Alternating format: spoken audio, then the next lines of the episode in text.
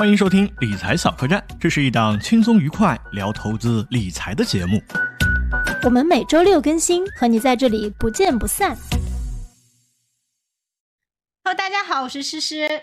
大家好，我是小罗。今天是老板介绍了一个特别憨厚可爱的朋友来参加我们节目的录制。嗨，老板，嗨总，嗨总你好。嗯，诗诗好，小罗好，然后小客栈的小伙伴们好。对，呃，我们嘉宾现在有点紧张，我先介绍一下这一期节目。就是这一期节目呢，其实我想讲很久了，就是我觉得，呃，在理财里面呢，其实亏损大家都亏损啊。就是刚才我和小罗在等嘉宾的时候，我们就在打开我们的 A P P 来聊亏损。就我亏损最多几个男人，我现在已经亏损百分之四十左右了。但是呢，我觉得投资当中更更更加重要的一个点呢，就是要防止被骗。我觉得首先你要防止被骗，然后你才能开始做理财。那我们为什么今天请到嗨总呢？因为他非常丰富的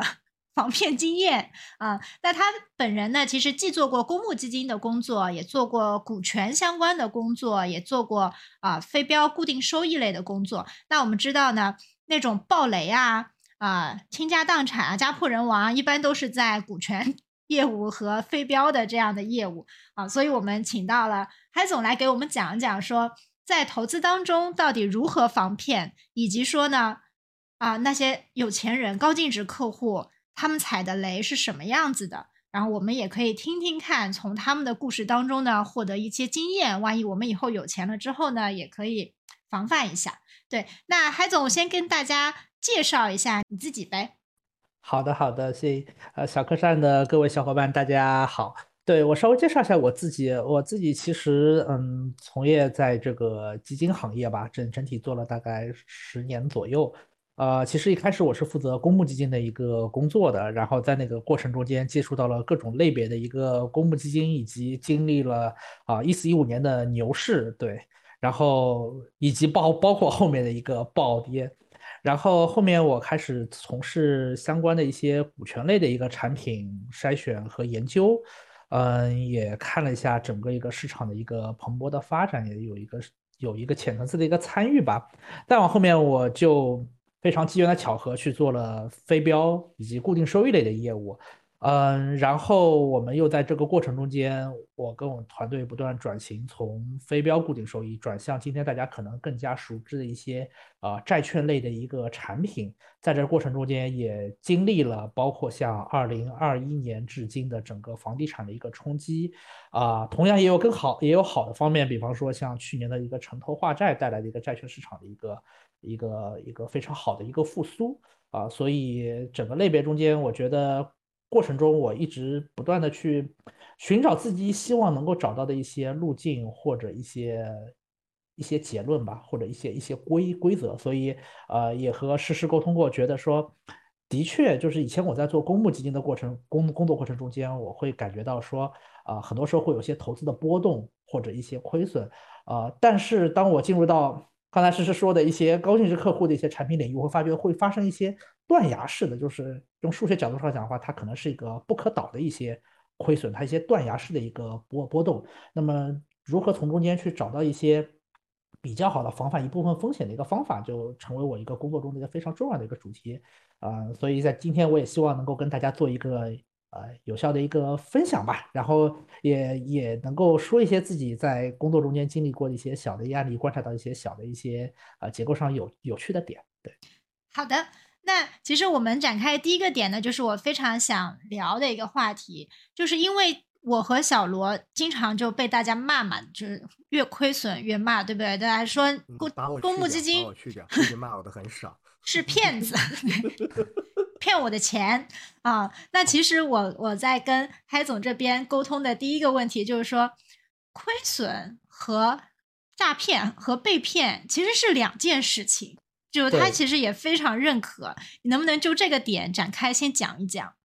好的，好的，对，就是首先我觉得界定角度上讲讲的话，就是投资的风险一些波动或者亏损和被骗，表象上看，所以从钱包或者账户角度上看都是亏损。但是底层逻辑是有一个差别的，就是投资风险通常是你可能会在认知到的风险中间去选择自己的一个承受能力，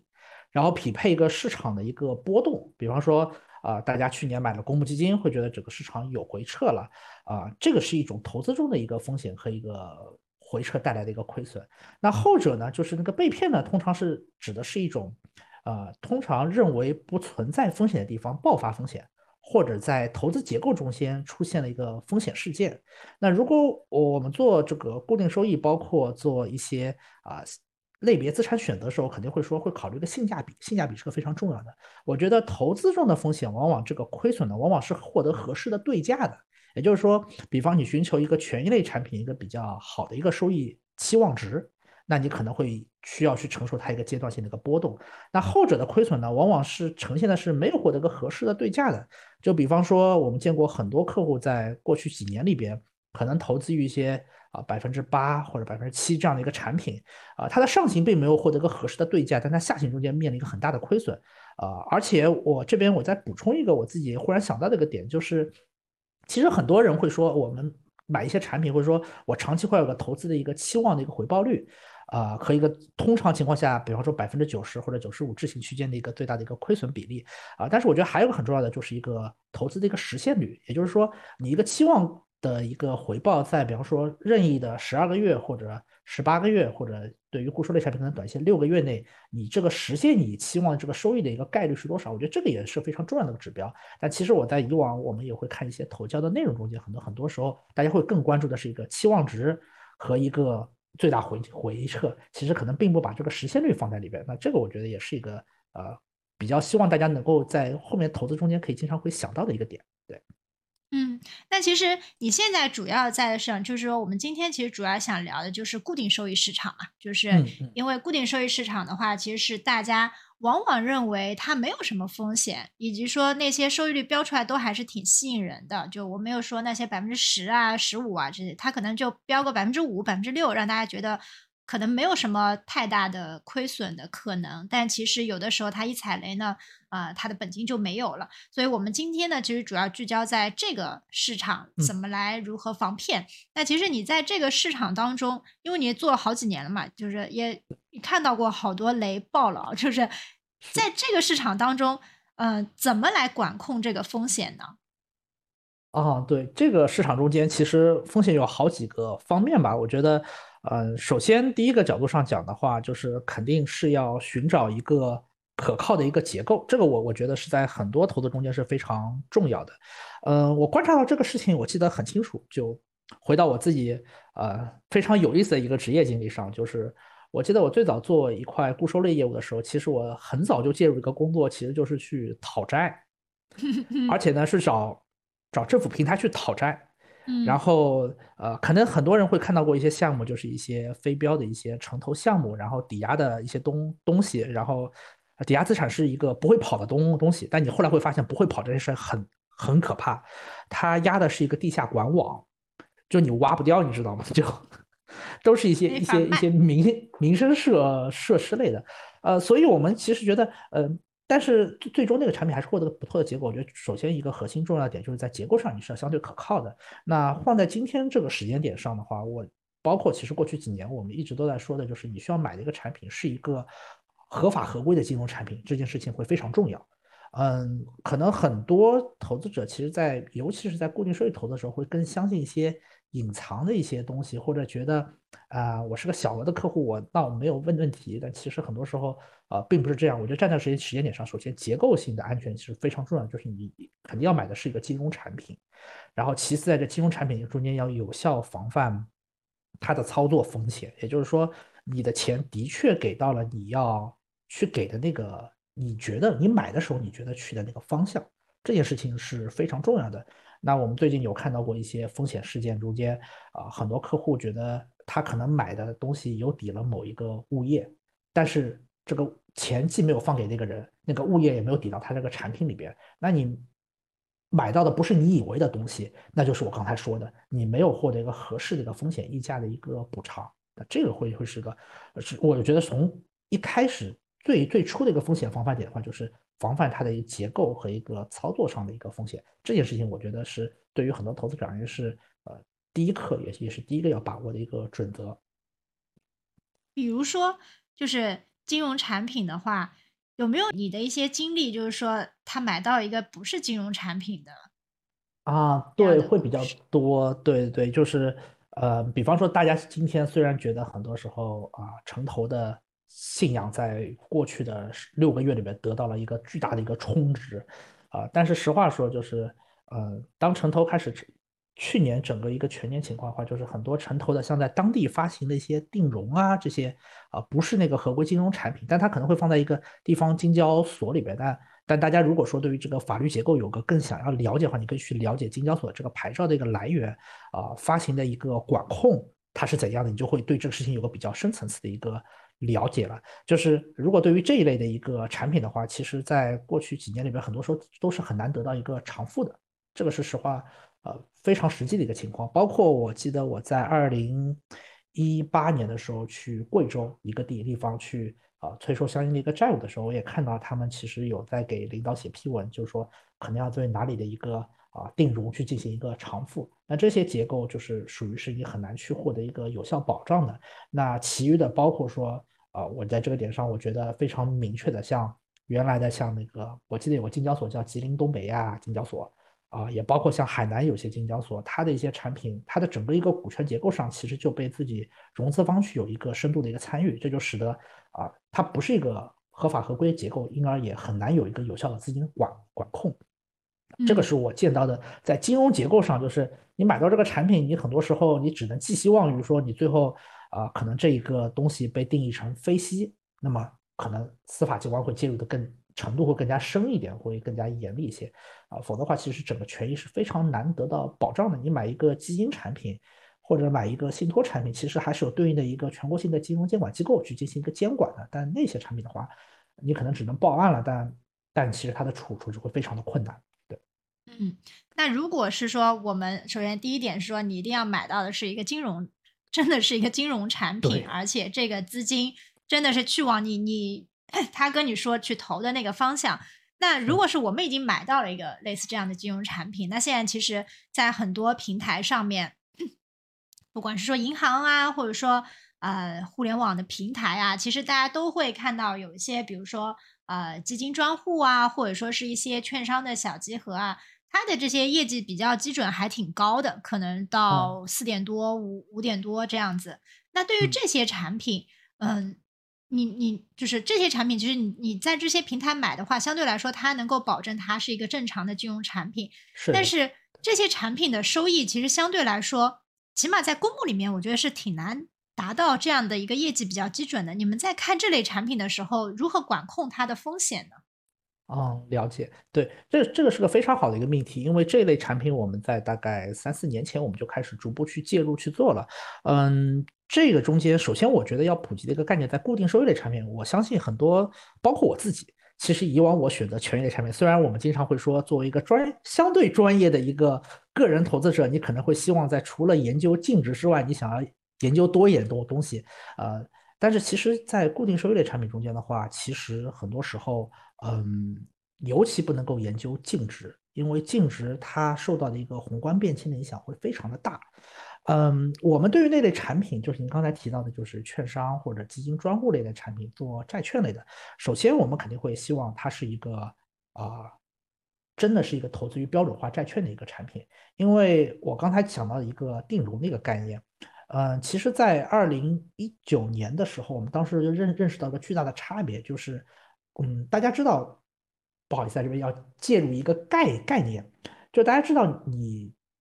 你借钱。一家公司借钱，它其实都是一笔债务啊，其他人会拥有这家公司的一个债权。但在国内的司法实践上，对于城投公司标准化债券和非标债权的司法地位是具有巨大的差异的。这个是个司法实践上的角度。你虽然说从法理角度上讲，它都是一家公司欠的钱，但是实操中间，它其实现实情况就是这样。我觉得很多时候我们做投资或者做决策，很多就在一个现实情况下去进行一个比较。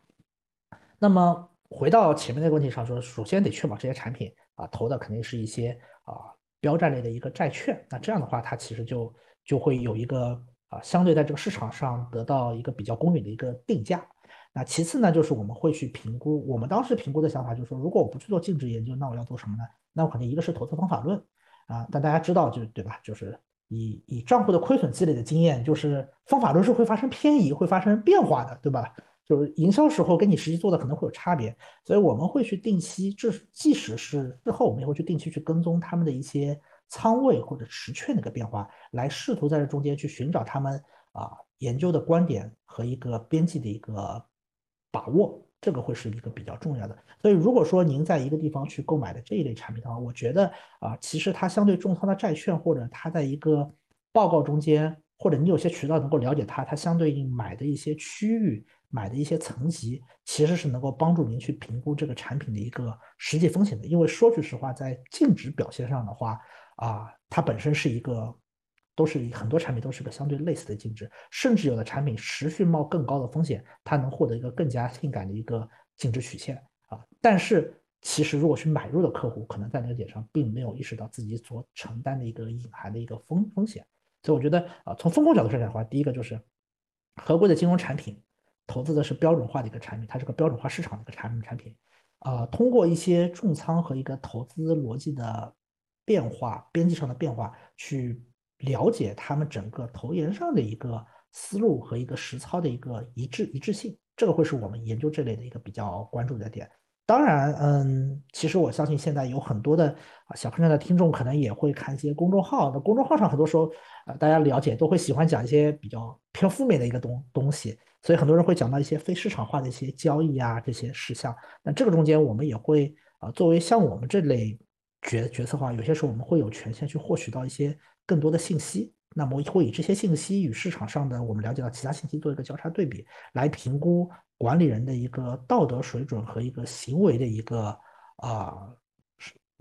一个守则的一个遵从性。来进行这方进行这方面的评估，那这个我觉得其实也是属于一个啊基金筛选机构很多时候会需要去做的。那个人投资者实话说，在做的方方面的话，这块可能就需要去啊依赖于更多的信息，或者依赖于一些专业的一个基金筛选机构的一个了解和评估了。嗯，那这一块其实我觉得做债的话，这相对还是比较专业哦。就是呃，我们可能平时没有说呃特别关注说我们的这个这些。风险要怎么防范？那我们要不讲一些偏通俗一点的，就是过往有哪些爆雷的小故事吗？哦，这个这个，以及说我一直对我我一直有一个观点，就是我不知道对不对，我觉得其实真的爆雷的时候是没有人可以幸免的，其实很很难去防范这个东西。我不知道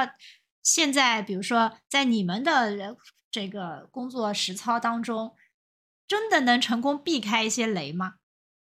啊，对，这个是个嗯很有意思的一个话题。首先，对，嗯，首先我先答一个内内容，就是真的爆雷的时候呢，其实是存在一定避免的机会的。啊，我们也也参与过，但是这个需要一些前置的一个条件，以及能够能需要一些机机缘巧合和一些有效的一个努力吧。那先说说叫我们以往就是碰到过的一些雷吧，就是。嗯，先说大家可能关注这边知名度会比较高的，就是大家知道前几个月可能京东和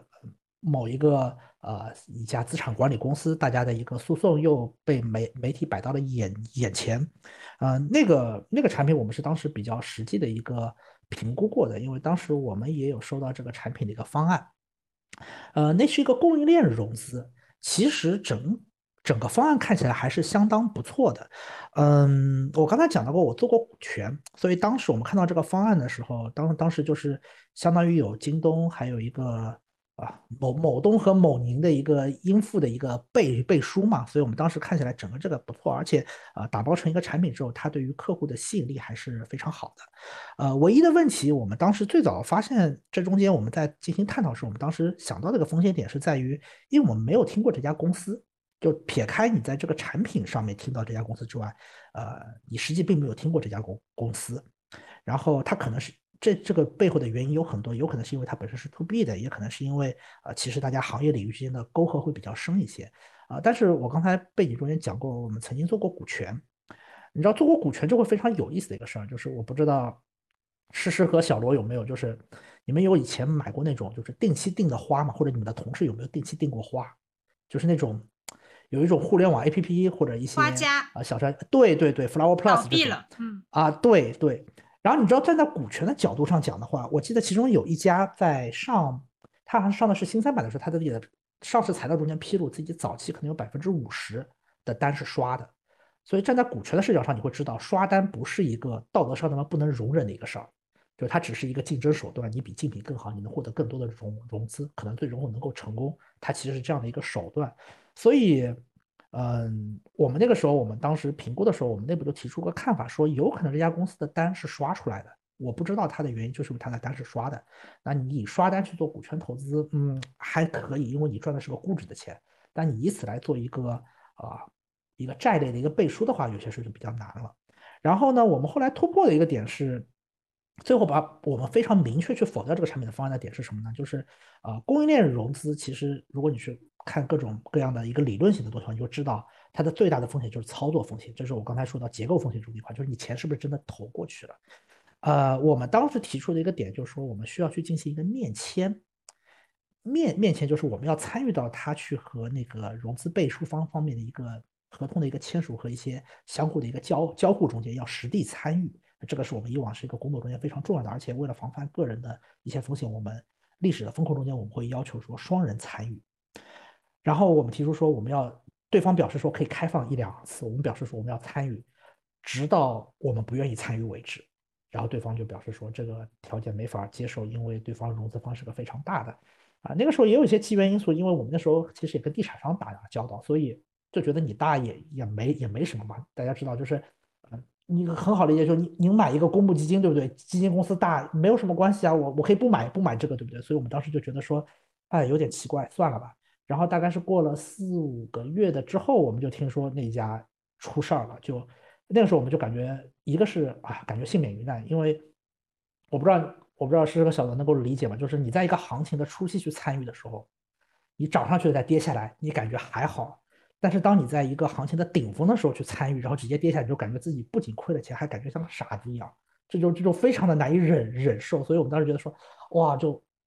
好 close，就就就这么一点。然后那个案件，其实我们最后我们从一些材料中间披露的了解来看，其实我觉得对方也是比较专业的。就是很多时候你在做一些风控的时候，你是拿，呃，对方是如果是要诈骗的话，属于是有心算无心，就是你很难去做一个非常严密的一个风控体系。嗯，所以我们那个时候我们看了一下，据说呃不能不能说是个确凿的证据，就是对方无论是对于快件的一些拆封和一个代发，以及啊对方办公室的一个现场参观和一个做了一个虚拟系统方面，都是做的相对比较完善的。但是我们还是觉得，就是很多土办法还是个好办法，就是一个实地走访，因为你实地的不断去参与，它会非常容易增加它这个暴露风险。那对方也很担心你会发现这样的一个暴露风险，所以就会就会不同意你去参参与。那我觉得这这个也也是个不错的啊。包括我们自己后面工作中间，我们会发现说，有些时候你标榜自己是一个，或者你有意的去流传出去这些这样一些风控相对较严的案例的时候，你就会有个额外的收获，就是一些有风险的产品他不会来找你，因为他会有担有担心，就是。他会担心说，你尽调出了风险之后，你不仅不做了，你还会把这个事情告诉别人，于是大家都会不做，然后他就会出风险，所以他会拒绝你的一些尽调。那我觉得这个也也是个比较好的，这个是一个我们过往碰到中间最，呃最最接近于就是当时这个诱惑力还是非常大的。其实，在更早一些的时候吧，我们我们做做股权的时候也有，就我我觉得我不知道诗诗和小罗以前有没有看到过一些项目，就是股权项目说带回购的。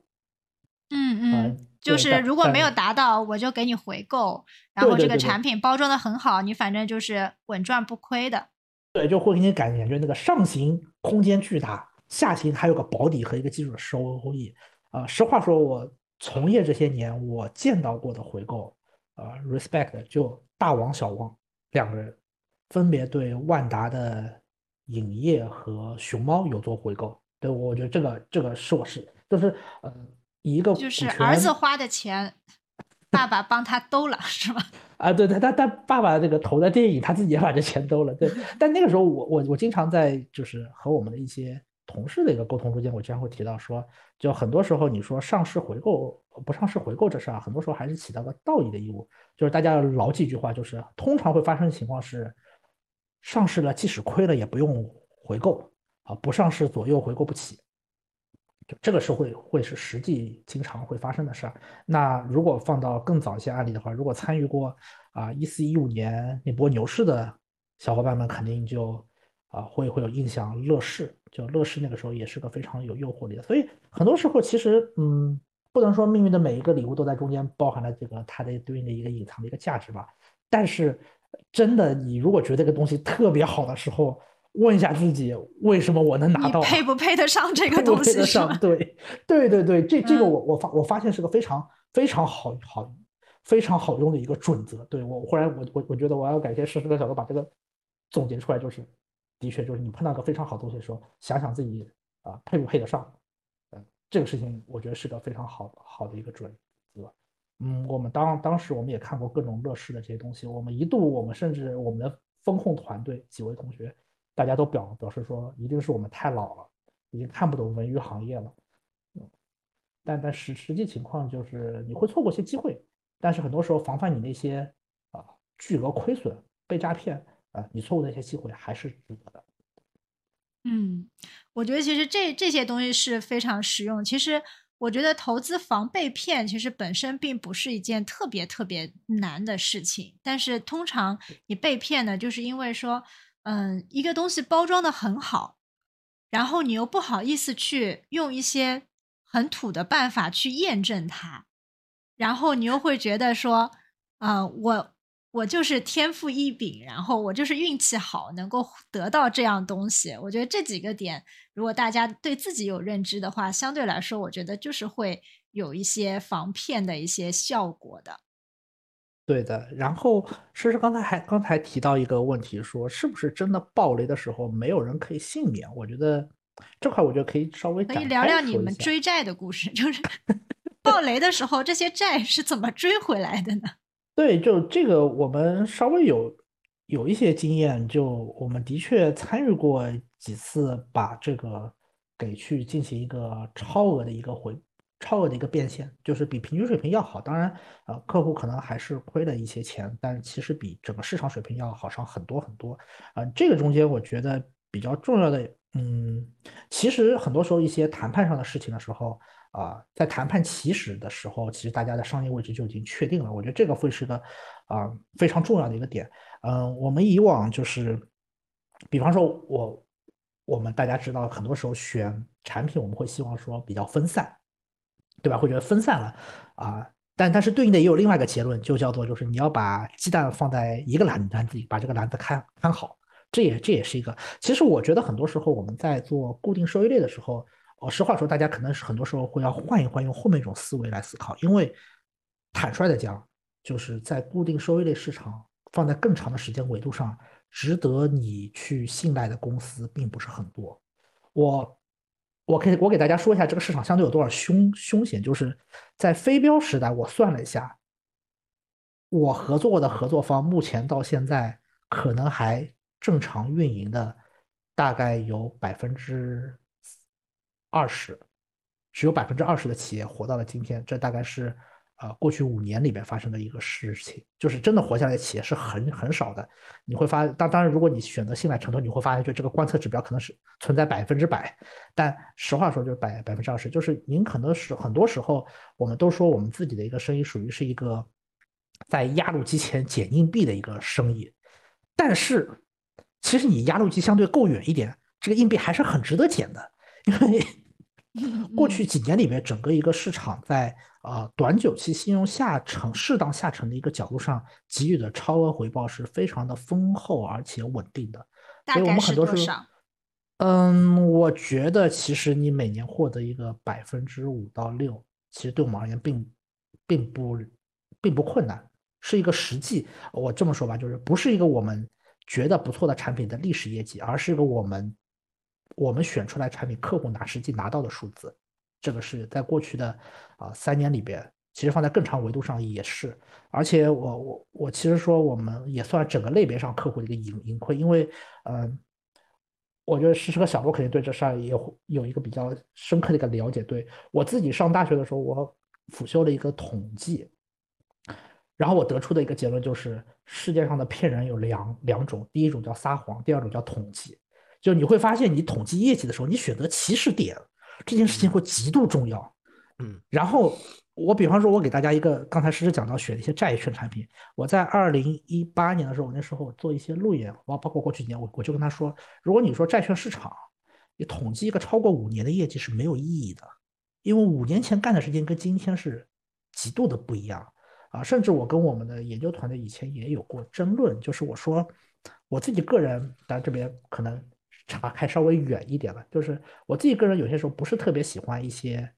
指数，当然我我不是指上中证五百、一千、两千这种指数，我指的是有些时候大家会 quote 一些指指数，比方说举个例子，大家最近很多人会看到一些离岸中资美元债，但如果你去看中资美元债的指数，你会发觉说，哎，得出的结论跟你今天直观得出结论是不一样的。原因是指数的构成在过去几年也发生了重大的变更，就是就是我们做固收或者做很多投资，我觉得大家一定要避免的一个一个一个一个一个习惯的因素，就叫做。看着后视镜开车，就你看这个路很平或者，你一直开，一直都没有事儿。但海总是个悬崖，你就直接开过，开开下去了。所以这个是个非常非常需要去，非常需要去避免的一个事儿。我听了很有感触啊，尤其你讲，你说世界上有两张骗人的嘴啊，一张是统计。为什么呢？因为因为你看，现在过去的二零二三年嘛，大家那甚至在年末的几个交易日，我朋友圈还有理财师在发说。啊，历史上沪深三百从来没有出现过连续三年下跌。那么在过去的一天呢，它刚刚上涨了，那距离这个指数翻正还有多少多少点的涨幅？那铁子们，你们懂了什么意思吗？它虽然说是一个玩笑话哈，但是大家可以发现，就是按照这种统计的数据啊，它进行一些宣传，我们是经常可以看到的。像去年我还经常看到有人在讲这个偏股基金指数连续几年下跌，然后代表一个什么什么样的位置，市场已经企稳了，要要要这个回正了。但是除了这一点之外，你上面讲的关于这个做固收方面的一些些事情，我听完之后其实就一个结论，就是买不了，我不想买了。你知道为什么吗？就你给我讲了很多，现在听完之后我觉得不想买了啊。我从一个普通的这个小散基民来说，第一，发债的这个公司，那他他他首先他人品可能是有问题的，对吧？人品可能是有问题的，对吧？他他他借这个钱，那第二个，你作为这个无论是说中介还是直接管理的。然后你去这个去去去评判这家企业的时候，那你自己的这个专业素质怎么样？还有一些问题啊。第三个，你刚刚讲了，还讲了一点，标债和非标债在法律上的定义是不一样。这个你刚刚好像没有展开讲，你可以展开讲一讲。我为什么对这个感兴趣呢？是因为我听说，就是我听说的，不知道是不是真的。我我们听众有这样的朋友吗？说是买了信托之后爆雷了，然后呢会去统计，就有关部门要统计你这个钱的来源。如果你这个钱是正当来源的，哎，那有可能会优先有，如果能偿付的话，会会先给你。如果你不能够解释你钱的来源，那这个钱可能就黑不提白不提，它就过去了。我不知道这个事情是不是真的，这是我老板讲的啊。这这这是这是我第二感受，第三个感受，你刚刚讲了一点很好啊，你说。你说，你说有好像是有一个爆雷了的，然后你们去参与这个这个后续的解决的时候，好像是这个在那个优先劣后上面还有还还比较优先，和同行业比还能拿回来一点。我当时听了很伤心啊，能拿回来一点，就是我投资的目的，我买债的目的是为了是为了赚钱，没有想到到最后亏钱，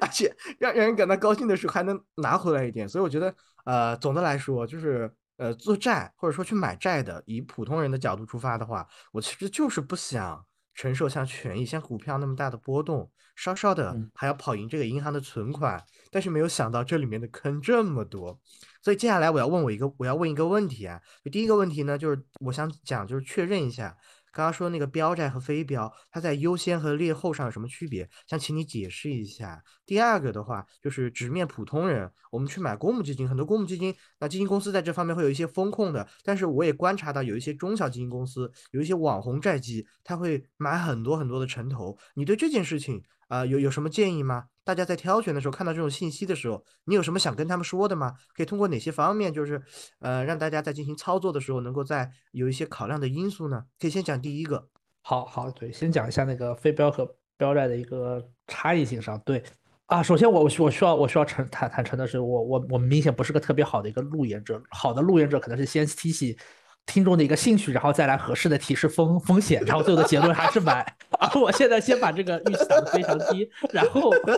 就非常就不要买了。还好这不是个路演，对对。呃，但但但换个角度讲的话，我我其实，在工作中可能可能一般一般也也是先从否定角度，然后慢慢去看这个这个可能可能会好点，对。然后我们先回答第先想先想第一个第一个事儿，就是那个非标和标债的差异性。其实绝大多数就是非标，你是一个单笔的一个债权啊，所以它的个法律关系通过你的协议去进行一个约定的。同时可以就这个协议进行一个个性化的特征的一个制定，比方说去放一些抵押物啊之类的，啊，但是这个抵押物值不值钱，放在今天这个环境下是一个非常大家很明显能感觉到差异的一个问题。就以前大家觉得的土地、觉得的房产，其实今天都在价值上面临一个非常大的一个冲击。呃，标债通常情况下它不太会去加一些抵押的一些东西，那同时它在市场上有个更高的一个流动性。啊，所以这个是他们两个从条款上的差异。如果以一个不带抵押的一个非标和一个不带额外担保增信的一个标债的话，他们都属于一家公司的一般债权。那为什么会出现个差异呢？原因就是钱不够，这是第一点。第二点是很多机构，不仅是个人，很多机构其实它是无法区分这中间的风风险的，所以它形成了一个不是以个体为一个差异，而是以类别为一个差差异。它的一个原因就是。非标每一家主体可能会借了各种各样、更高利息成本、更多的，那么它的一个法律的一个执行，一个万一没有还，他会怎么办？他会去诉讼，诉讼完了会进行一个执行。这就是为什么，如果是几年前的新闻，你会看到很多说一些地方平台会把自己的高管换成一些刚刚入司不久的一些年轻员工，因为如果这家公司被执行了，他的一些高管可能会被有一些行为上的一个行动上的一个限限制。那么，那限制年轻人就没没关系。限限制年年年年轻人，可能他就待在当地，可能就还好吧。对。然后标债的一个问题在于，很多大家一起买，大家会觉得他们之间差异性很低，所以一旦发生某一家标债违约了，它会带来一个系统性的一个冲击。就嗯，我觉得这句后面这句话，我觉得不一定很政治正确，但我觉得它是个有道理的一个话，叫做。首先就是大家借债很多时候本心上都会有点想要赖的。第二个呢是，你借一笔钱，如果不是不断的分批偿还，比方说大家的房房贷是通过自己的收入来偿还的，但你的一次性的一个债券，很多时候并不能通过经营现金流来偿还，这个是实际情况，肯定需要一个再融资。呃，所以能够决定一笔钱能不能得到偿还，很多时候它的决定性因素是什么？是影不影响他再借，以及置换的成本是多少？这个事情是个比较大的一个影响因素。呃，呃，好吧，好吧，好吧。小罗，小罗，小罗觉得这样一个，我觉得这就不是，不是他一直在说大实话，他一直在讲大实话。他说，呃，借债其实本身内心就是不想还的。我这个这确实很大实话。然后第二个大实话就是，呃，这个债能不能还上，取决于如果他不还之后影不影响他再借钱。哎，对，这个，这个，这个，这是个这个本事。对我，我，我，我，我，我觉得还还是在这个。我非常喜欢小客栈这节目，我觉得就是还希望能够在上面说一些比较直白的话，因为因为我我觉得实话说这个话，你第一个别的对更高端的学者他可能并不愿意去在一些好朋友们就在这个地方，我们我们把这个软件打开，点一点赞，然后其他人都能够听到这个段落，这个地方的高赞。好吧，大家一定要点起来。那接下来第二个问题，因为在在你这个你讲太多的话，我会影响就是说整个一盘大棋的这个谋划发展的信心，好吧？嗯我我这个我们就点到为止。第二个就是我很很简单的一个问题啊，就是我发现有一些公募债基，这个网红的小债基，嗯，他们真的买了一些好多就是城投债，而且我在看他年报的时候，他还会有一些没有评级的债券，啊，他他就他就比比同类型的这种呃九期的这种债券的收益率要高个。呃呃，两个点左右，你怎么看这种这种产品？大家如果要想要去买的话，有什么建议吗？呃，对，如果说某些基金的话，我记得好像有个叫是一个原来东兴的麦麦提有一个基金吧？对，可能可能麦麦提还没有报呢。哦，还没还没有报啊？对，你们两个人怎么回事？你你们盼着别人？啊，没有没有没有没有，好好回回回回到刚刚才那个问问问题上，就是我觉得对于这一类基金的话，我觉得大家还是一个理性辩证的一个看待吧。首先，我从我自己的一个逻辑上讲的话，我觉得，呃，城投在三十五号文的一个影响之下，在二四年的全年是安全性上是相对较高的，但并不代表它不会出现中间的净值波动。但它在二四年发生一个信用风险的概率，我觉得是相对非常可控的。这个事情，我我我首先说出我自己的判断，也就是说，您可以理解为，撇开中中间那个净值波动的话，如果九期控制在二四年年底之前到期，我觉得，啊，你不是买最差的那些，你要没还上，这个概率是极端可控的。我我在这边表明我自己的一个观点，就是我可以说是我在过去六个月被信仰充值了也好，还是怎样，我我觉得这个这个是我现在非常明确的一个观点啊。第二点上是我觉得公募基金呃有这类产品，哎，我我觉得这个是个可以有争议的一个点，就是我觉得是相对不错的，因为我在过去几年，我刚刚说过，我其实。工作职业经历的前面几年是在公募基金做的，嗯，就是我觉得公募传统的一个风控方式，在目前的债券市场上是碰到一个重大的一个挑战的，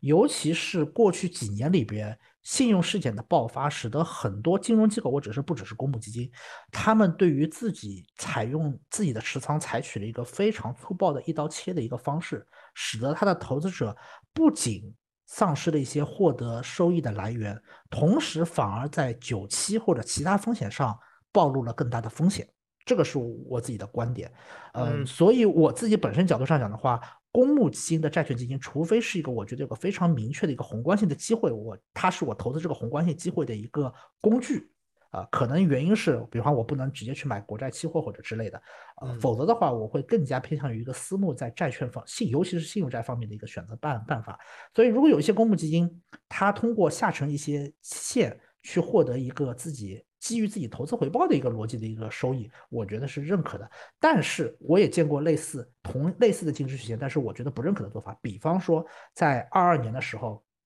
去抄更多集中主体的地产债。我们也看过，或者有一些公募基金会先去抄一些非常差的一个债券，获得一个超高收益之后，然后以此为卖点，吸引了大量资金之后，又去配的很普通的一些债券，没有打出超高收益。我我对这些做法我是不认可的。但是我觉得，如果一个基金保持自己风格，做久期可控的一些信用挖掘策略，我觉得本身是认可的。我也觉得它给个人投资者的一些更多样化的一个选择，而不用去达到一个三十万。呃，起的一个私募产品的一个私募或者资管计划的一个门门槛吧，它提供了投资者的一个这样的选择。当然，我觉得这中间最好还是做好一定的风险适配性，因为个人客户如果买买这些产品的话，还是需要意识到自己的一个隐含风险的承受能力是需要比你买别的更加偏利率的品种呢是要得高得高一些的。嗯，好啊，海总，我再追着问一点啊，就是你刚刚讲的，就是很乐意见到，很乐意见到现在有的公募基金他们在风控上面可能会有一些放松啊，然后允许这个管理者可以去做一些信用下沉的动作。哎，你讲到的，你你所了解的，原来公募基金它在这个管控上有一一刀切的行为吗？是什么样的？你例如说，我之前跟一个跟一个做 FOF 的人聊，他说。他说做评级的就那么几家，然后你去买债的话，如果在评级上给你一刀切，那那其实有些东西你就直接不能够碰了。你了解到的就是之前公募不能够去做更多的信用下沉，有哪些一刀切的做法吗？嗯，我比举个例子，比方说，当有没出现风风险的时候，其实有很多机构都会对那个省份的一个债券进行一个一刀切，这会直接某一个省的就不能买，某一个省的就不只是不能买，你可能得把自己的持仓在一个时间段内把它全出掉。全卖掉，那这就会带来一个非常大的冲击。但是，其实我们理性的来考虑这个事情，我们就会觉得它一定会在某个点上会产生一个性价比的，就是你很难想象，因为永梅这一个尝试，然后大家把河南省的都违约掉，这个不是很好。就是换还是回到我前面一个逻辑，它不是个有性价比的选择，就你从此告别这个市市场了，这个是不会的。我觉得海总，我觉得你这个人有点东西啊，你你这个讲的非常的好，非常的到位啊。是这样，那诗诗还有什么想问的吗？接下来我还想再。再问海总一个问题，我还有一个问题，对，其实其实刚才讲的是说有很多就避免，就是呃一些一些暴雷的一些点嘛，然后如何避免，对吧？其实有一些东西讲的比较专业，如果大家有一些问题的话，也可以在我们留言啊，我们嘉宾都会回复的啊。然后呢，我是想说，那如果已经暴雷了，比如说对吧？对那个中某直啊啊那个某银啊，如果是说对于这样的一些客户。有没有什么补救措施可以拿回一点点呢？你看这个问题很难回答，我我都在皱眉头。嗯，我觉得首先分成两两块，就是还是第一第一点上来说，就是第一个，你买的是不是一个合规的金融产品？如果不合规，就死这条心吧，是吧？派出所。如果是不合规呢，你可能就是报案。然后对于这个体量的公司，通常情况下。你在这个时间点上，其实能够做的事情是相对较少的，因为你知道的事情就是，我们这么说吧，如果你作为个人投资者，你期望的肯定是什么？你期望肯定是个别兑付，比别人更好，对不对？这肯定是大家期望值，但是其实是很难去发生的，因为你既不是发现的够早的，也没有一个独特的资源去获得这样的一个谈判位置，所以我觉得就是呃，及时报案，不要二次上当。不要被那个什么人家能帮你清偿回来这个打包票的事情去额外付费，我觉得这个是现阶段比较切实的一个做法。然后评估自己的资产情况，嗯，如果说购买的是一个实际的一个金融产品的话，我们其实也有了解到，就是某些他们销售的产品，一个正规的一个金融产品，它的底层与这个整资金盘是相独立的。那这个情况下面，你需要确保的就是敦促，一个是底层的一个合适的一个变现，第二个就是个资金的一个独立性。是不受到一个外界的一个干扰的，这个会是非常重要。就是说白了，就是我参与这个产品投的，如果是个没问题的东西，那那个东西就得原封的、原状的、独立的、不归属于其他人的，回到我这个产品里边，并且分配给我们这些持有人。这个我觉得是比较，这也是一个独立金融产品，因为独立金融产品它的一个呃法律概念意义还是相对较为有效的。对，这个我觉得是可以做的。另外有一点呢，就是。后面这点，我觉得你们可以考虑播或不播，就是没事，你这话说出来，我们铁播，播，铁播。对，另外另外有一点，我我我我觉得是这样的，从从近年的案例上来看，对于整个监管，包括法院对于整个销售过程中的合规性的关注度是较高的。那如果说在这过程中间，呃，实际有一些严重瑕疵发生的话，其实可能会判定销售机构与这个事件的。损失是得相挂相挂钩的，那那就要看了，就是因为有可能这家销售机构就是某直某银，他自己本身还也还不起，但不管怎么样，你挂钩了一个债权，总归好过没挂钩。所以总而言之，就是防评估自己买的是哪一类，呃，防范二次受骗的风险，对，防范二次被被骗，然后呢，遵从整体方案。然后呢，另外就是，如果说自己有独立性的一个产品的话，去评估这个整个过程过的一个结构的独立性，以及它的一个回款的可行可行性，我觉得这个是一个呃比较坦率的一个建议。然后如果说，但也有一些产品可能就可能包括这两年一些信托的产品，他们可能投资一些地产或者一些啊其他一些非标债权，它可能也会出一定的风险。那我觉得这中间就是敦促管理人去。履行自己的一个义务，因为很多项目，尤其是这两年，比方说地产项目，虽然大家觉得现在地产整个市场很差，但是如果说能够在一定的一个交付上能够得到当地政府的一些保障的话，其实它的一个回收情况还是能够在整体债务方案上去得到一个有效的提升的。我觉得这两个是可以做的。嗯，那经常去举牌子会有用吗？呃，哎，好问题。我们有一个，我们有一个朋友。我有我我有个朋友曾经陪自己的客户去别的机构去举牌子，然后就被问询了。嗯，对，所以，我我觉得，我觉得 这类行为还是对这类行为，我觉得还是审慎参与。因为首先，首先我说第第一点啊，就是说，呃，你得评估自己的一个资质实力。就是如果你要去举牌子，你最好有一定的年龄层层级，以及对于一些行政手段的一个免疫免疫性，这个是需要的。就是海总这一点讲的非常对，我我拓展讲一下这个行政手段，我特别想讲，我之前去出京徒步回来的时候，然后有个开奥迪车的一个女士，副驾呢是她母亲，他们要进京，然后有检查站嘛，然后她把那个身份证一滴，马上就报警了，嘟嘟哦，然后一看就是 X X 人员，就是他曾经有类似的行为，然后就不允许进去。然后甚至在网上，网友还会就调侃说，到年底了，如果没有存到钱，想回家怎么办？去叉叉办啊，你你直接去那儿就可以了，然后别人会统计你去哪里的。如果你你你你真的有什么事情要反映的话，可能还要你当地的某一些领导来接你回去。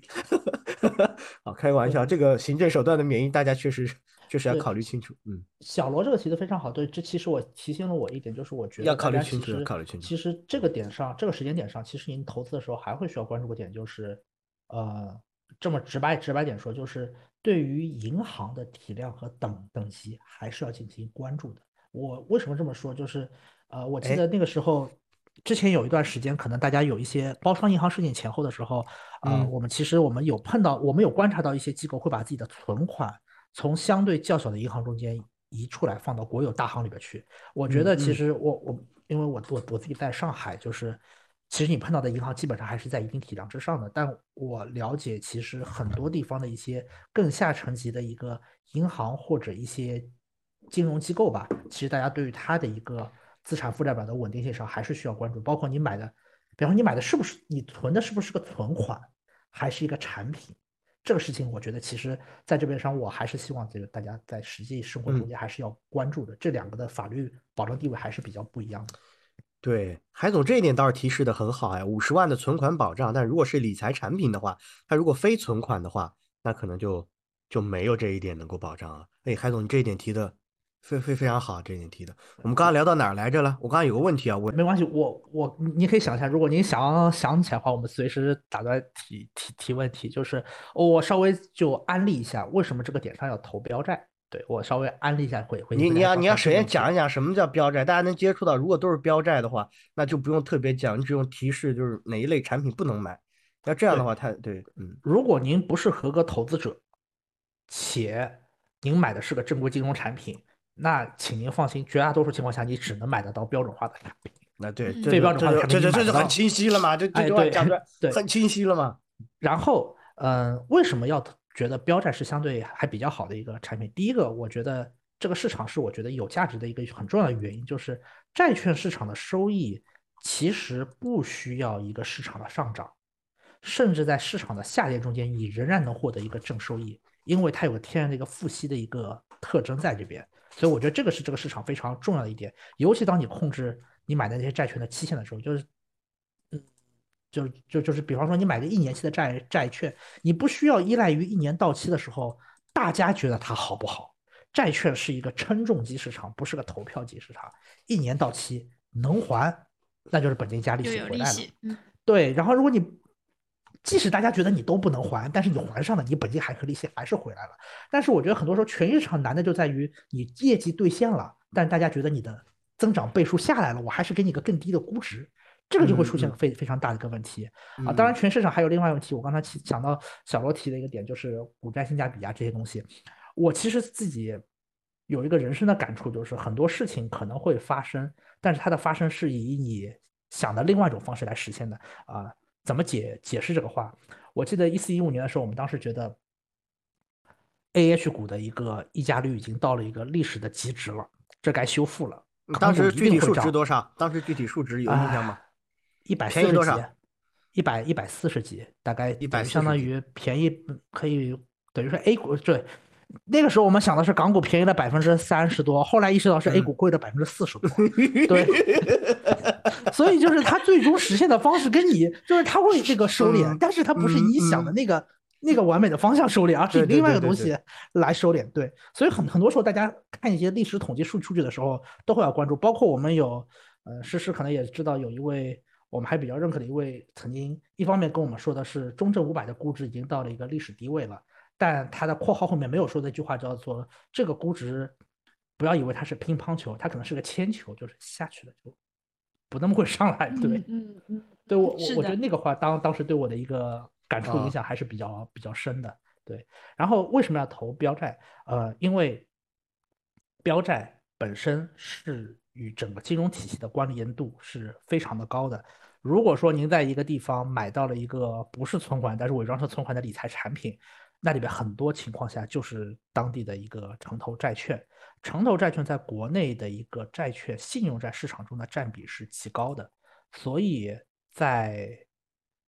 整个金融市场相对稳定中间，它起到了非常重要的一个作用。啊，不是说不会出现一个点状的风险，只是当机构没有对这些风险进行一个区别定价情况下面，引爆这样的风险的影响会是非常巨大的啊。而解决这一些存量问题中间的一个代价又是相对较小的，你可以。就换而言之，像过去六个月里面发生的一些化债事项，如果仅以这个行动而言的话，有一种说法就是，你节省你花的钱都都会小于你节省的利息的钱，就是很多机构的一个发展成本都降下来了，这个节省下来的利息的一个成本其实能够充分能够覆盖上这这次一个化债的一个行为。当然了，它这个持续性还需要一个后续的政策和一个资金输入的一个影影响，因为毕竟还是那那一句话啊，债券本身是一个称重机的一个市场，就是只是大家觉得你能还上，其实也是不够的，你得实际有能够还上的一个机制性的一个保障才行。所以这个我是觉得为什么要投标债，因为它在很直白的说，在六个月的投资期里面有个非常高的一个。正收益以及业绩基准的一个实现概率，百分之九十以上，在我们统计里边六个月的一个时间维度上，同时啊，它的一个下行风险又和很多大的一个事件一个充分挂钩的，就是换而言言言之，就是如果你觉得国内资产要崩盘的情况下面，你可能并不在乎自己的三十万投的东西会亏损了，就它要发生的风险是已经很大了。第三个就是如果在整个一个法理角度上讲的话，债权的一个保障度其实比股权有些时候还是会更高一些。这就意味着在历史来看，嗯，债权类即使在违约企业中间，很多时候还能够获得一个不错的回收率。当然，对于国内的案例中间来看的话，政府类的一个主体在离岸债权的一个回收率上的话，其实比在岸债权要更好一些。所以，我我觉得这个还是一个。我觉得目前这个点上还是值得去投债券控制久期的一个比较重要的原因，就是它提供了一个比较有效的一个选择，而且有一个经验可循的一个选选择，所以我觉得还是值得大家去关注的。嗯嗯，今天其实听完海老师所讲之后，我总的下来就一个感受，就是当市场不好的时候，大家去买债，没有想到这里面有这么多幺蛾子，更加坚定了我对于世界就是一个草台班子这个看法的想法。就更加坚定了，确实都很草台班子。然后另外的话，就是你就讲的那个大实话就特别的好，说借债的人从心底来说是不想还的啊。那 能不能再借到钱，就意意味着还要看他能不能发出新的钱，这不就是借新不旧吗？那如果是这样的话，对于整个就是企业的发展，它的这种赚钱的能力来说，那我这种买股票的人，我更担心了呀。我不知道为什么，嗯，现在很悲观。我现在我觉得不用那么那么悲悲观。其实我我觉得就是很多时候，我相信一些更加市场化的行为能够带来一个更好的一个效率。就是，嗯，我换个角度讲，就是您刚才提到，呃，可能他得借新还还旧。我觉得其实一个有效的市场是应该能够提供一个制度的稳定的一个制度保障。就如果你持续的保持一个水准，你是应不应当因为一些行政手段而使得你的融资出现重大问题？哦，这个我我觉得是就就怎么又到这个角度了？嗯，举个例子说吧，就是说白了，就是您如果企业一直经营的不错，对吧？比方说，小说您这家企业，您从市场上借借到一笔债券了，三年之后你经营的比比较不错，甚至比原来更好了，你应该在市场没有重大风险情况下面，你应该继续能够借得到这些钱，就并不见，对不对？这这是个很常很常见的应当有的一个情况。嗯，但是我觉得不应出现的是，比方说三年之后你企业增长了做得更好了，但是不允许你借。这个会是一个非常大的冲击，所以我觉得一个稳定的一个宏观政策是个非常重要的。那么，为什么城投有些时候比一些其他的主主体会活得更好点？就是它至少获得一个相对稳定政策的一个政治正确性还是相对较高的，而且这个较高的政治正确性，我觉得是有一定程度上去能够得到一定延续的。所以我觉得还是相对有一定的一个制度保障吧。而且我本身对于借新还旧这事儿，我觉得还好吧，就 就因为 因为因为因为因为我我换个角角度讲，就是我不知道咱们小客栈节目有没有讲过像可转债，有有一个大哥可转债赚钱嘚瑟的不得了，对天天在这留言，呃那个吴老没有没有别的意思啊，吴老就是羡慕你赚钱了，有有这么一个朋友，就是投资可转债，很多时候大家会讲到一个最常很常见的一个一个策略，就是那个下修转股价嘛。你下修转股价的本质逻辑还是老板可能相对于自己的股价更在意自己可以让那些可转债的持有人去换成股，而不用自己去偿还偿还这部分的债。这个其实也就是我觉得很多时候我们从这业务上，我们还是从一个动机出发，一方面评估说，哎，自己值不值；，另外一方面就是啊，看看叫这中间有没有一些异常的一些点。我觉得这这个是个比较比较常常见的逻辑。对，所以所以我我我我刚才想说的就是对于那个啊。现实性的那些，其实他可能就是为了不想还还钱，这上面稍微做个解释。这个也这种动机后面也是有一定的稳定的一个套利空间在的。对，嗯，那个海总多问一句，呃，那个诗诗你可以想一下总结了，等会儿我要问你了，等会儿问你这一期总结。海总多问一句，你是呃呃理科生还是文科？啊，我其实你选修了统计学，我我也不知道。对我我我我其实大大学本科读的是文科，但是我最早考的是个理科，只是后来我发现我不喜欢化学。啊，我我我喜欢物理，不喜欢化学，所以我就重新去。怪不得你的理性之中就有一些这种呃人性温存的光芒，这种闪耀啊，非常好啊。你刚刚就提到一个很残酷的事实啊，我觉得借新还旧也还好吧。哎呀，怎么说呢？我我先说啊，就是我听完这一期的这个总的感受啊。就确实啊，投资的风险，呃，本金损失和被骗，从表现上来说，都是这种余额金额的下降啊，绿油油的这种现实情况冲击着我们幼小无助而又脆弱的内心啊，这是一方面。但是本质上，如果被骗的话，本金全部损失，那有可能是买的东西直接就是一个骗子产品了，它并不能够赚起来。那无论是这种借新还旧，还是说它真的有这种盈利的能力，然后能够，比如说让你享受到这个上市公司发展啊所带来的红利，那如果说你选错了的话，那就会进入一个大坑。但是在这个选的方面呢，无论是买股还是买债啊，它都是一个相对比较专业的事情。啊，我们小客栈有一大理有一大这个叫信条，就是说每个人都是自己钱的第一负责人啊。我觉得后面还要再再拓展加一句。就是说，在你做出这种投资选择的时候，一定一定要慎之又慎啊！这这这两句话搭配到一起，可能会比较好。然后第二点的话，我想在复盘说一下，我听了海总讲的之后，对于买债这件事情的悲观，就感觉确实很草台班子了，真的。尤其讲这个劣后，这个优先劣后能多拿一点钱的时候，有点高兴。哎呦，我的心还是蛮痛的啊！就时时你要问说说，如果已经买了这个产品爆雷，怎么样多拿一点钱？哇，如果真的发生了这种事情。不行，我太难受了，我太难受了。我我也不知道为什么我没有这个钱，但是我现在居然这么共情，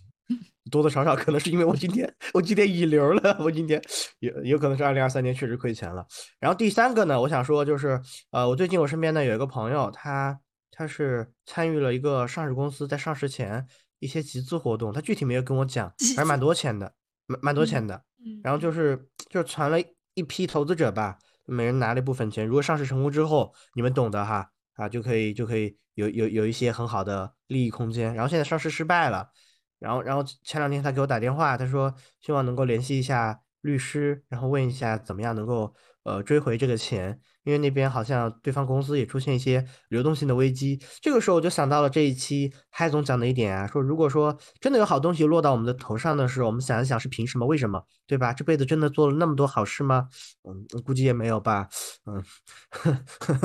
这一点其实对我对我感触也很深啊，因为最近老有朋友在留言区说小罗这个投资思维还需要再提升提升，距离赚钱还有很大的差距。我刚开始不屑一顾，会不会说话，对吧？现在。听了海总说的这个之后，仔细反省一下，好像确实是那么回事儿，有点道理。我确实还是要不断的学习，不断的提升认知。然后第四个就是最后一点，最后一点其实海总我觉得讲的最让我呃这个深有感触的一点是什么呢？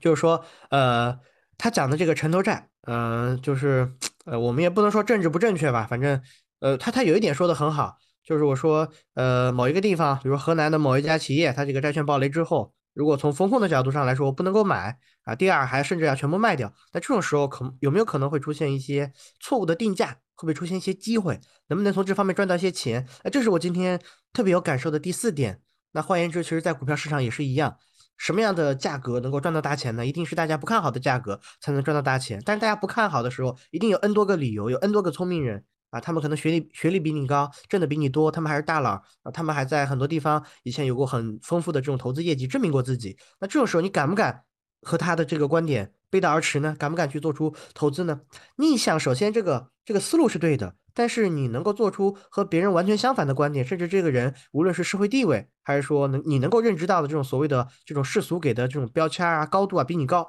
你这种时候怎么样敢于和他的观点相悖呢？相反呢？那肯定需要你有这种强大的这种知识知识素养，有足够足够坚定的这种信仰。那这个东西来源于什么地方呢？我想一定是对于你要买的东西的了解，一定是这一点。那这一点，嗯，再想一个身边的例子吧，港股上有一家企业。这个企业呢跌了很久，我我今天看了一下，最近最近小小两个月吧，涨了百分之五十了。之前是是我一个朋友就推荐我关注的，他说这个企业很有意思，他的业务非常的传统，然后呢看起来不是很赚钱，但是他手上有地，在深圳有地，呃那个地呢值很多钱，但是他觉得没有反映出来。那现在最近我看股价也有一定的反应了，我猜这小子挣了不少钱。我现在正想着什么时候让他请我吃饭的。还好他不听我们的播客，他已经被我当做素材了，还要请我吃饭，那真是我的好朋友。也是印证了这一点啊，就是要要有自己的观察，要有自己的想法，然后不要害怕和别人背道而驰。我我觉得，呃，以上呢是我今天比较有收获的四点。那接下来问诗诗，最后请嗨总给我们做一个总结。好的。那我我听我我在 我在这一期节目里面啊，我觉得获得感还是很大的啊。首首先第一点呢，我觉得大家有公募基金的债基买还是不错的。就是嗯，我们今天其实听到很多的故事都是有钱人 有钱人亏损的故事。所以当我们的资金可能只能买得起一千块钱起呃一百块钱起购的公募债基的时候，我觉得咱就省点心，我们就可以挑几个比较好的公司、比较大的公司，然后呢买。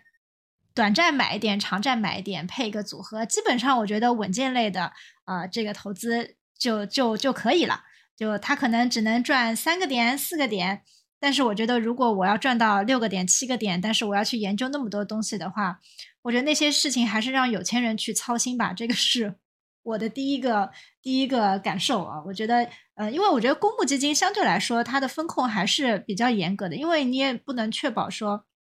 你买的产品的风控部门有一个嗨总这样的比较 实诚的人在那边 做风控，对吧？就是草台班子确实非常多的，尤其是我觉得进入了呃更高一个层级起购额的这类产品的时候，我觉得在混乱程度，就我来说，我还是觉得比较比比比较难去研究的。对，然后另外的话，我觉得呃特别重要的点就是，我们可能就回归常识。其实小罗刚才已经讲了，就是说你看到一个好产品的时候，到底你能够能不能够配得上它，这个是你要问自己的一点。那另外，我觉得更加比较务实的是说，咱还是去学一些法律常识。当你要买，比如说五十万、一百万的产品的时候，还真是不要不把自己的钱当钱，或者说是。你不要认为你的朋友就很值得信赖，就该用的土办法还是要去用，该问的傻问题还是要去问，好吧？这个钱也是辛辛苦苦赚来的，也不是大风刮来的。希望大家都能谨慎对待自己的钱。好，这个就是我今天的总结了。好，最后呢，我们请我们的嗨总来给大家讲两句。啊，感谢感谢，对我刚才感感谢是是和小罗的总总结，我其实也想了一下我自己，嗯，其实我我觉得第一个就是为什么我们在这点上，我觉得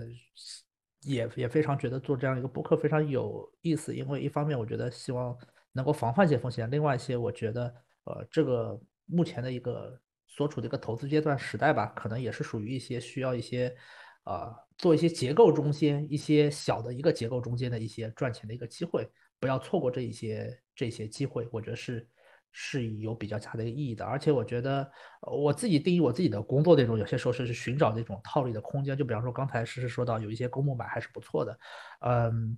我忽然想到一个有意思的例子，就是我们以前去看过一些地产企业，然后当它出风险之后，你会发现它突然从很多机构的公开持仓中间消失了。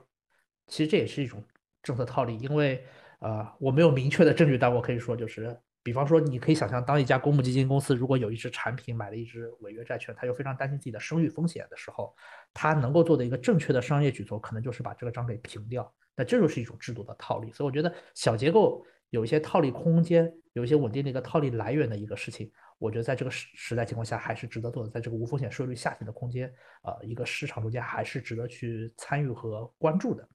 那第二个呢，就是我觉得，嗯。的确，大家感觉可能刚刚听完这个播客，觉得整个市场的一个风险都特别的大，对吧？就感觉天上下刀子一样，对不对？但我自己有一个不成熟的一个观点想法，就是如果你的一个观察结构相对更加是有效的，那你的观察结论很多时候会相对更稳定。就是我相信有些时候，一些大家说今天还在抄底的一些人，可能他并不觉得自己孤独，也不觉得自己在抄底，只是以他的一个观察框架而言的话，现在是一个得到一个。稳定的一个结论，一个后未来可能进一步，即使进一步下跌，它可能也是在一个稳定的一个结论的一个观测观测区间里面。所以我觉得很多时候的的确是这样，我们也希望找到这些一这些市场中的一个共性吧。我觉得，啊，第三个就是我觉得今天的内容叫我可能很多时候过多讲了一些风险上的一个事情，但我觉得其实从投资角度上，我认为更加好的其实是一种就是。了解这个市场的风险，并且愿意能够以一个更加透彻的角度去观察它，并且在这中间找到一些合适的机会。就虽然说以前有一句话叫“世界上只有一种真正的英雄主义”，那就是认识生活的真相后依然爱它。但我觉得投资到不到这个高度，但是我还是觉得。你了解这个事情的真相之后，你最好还是愿意愿意去投，并且做出个理性的判断，比你蒙着眼睛去，我就下一把注，这个我觉得还是应该更有收获，也更加容易成功。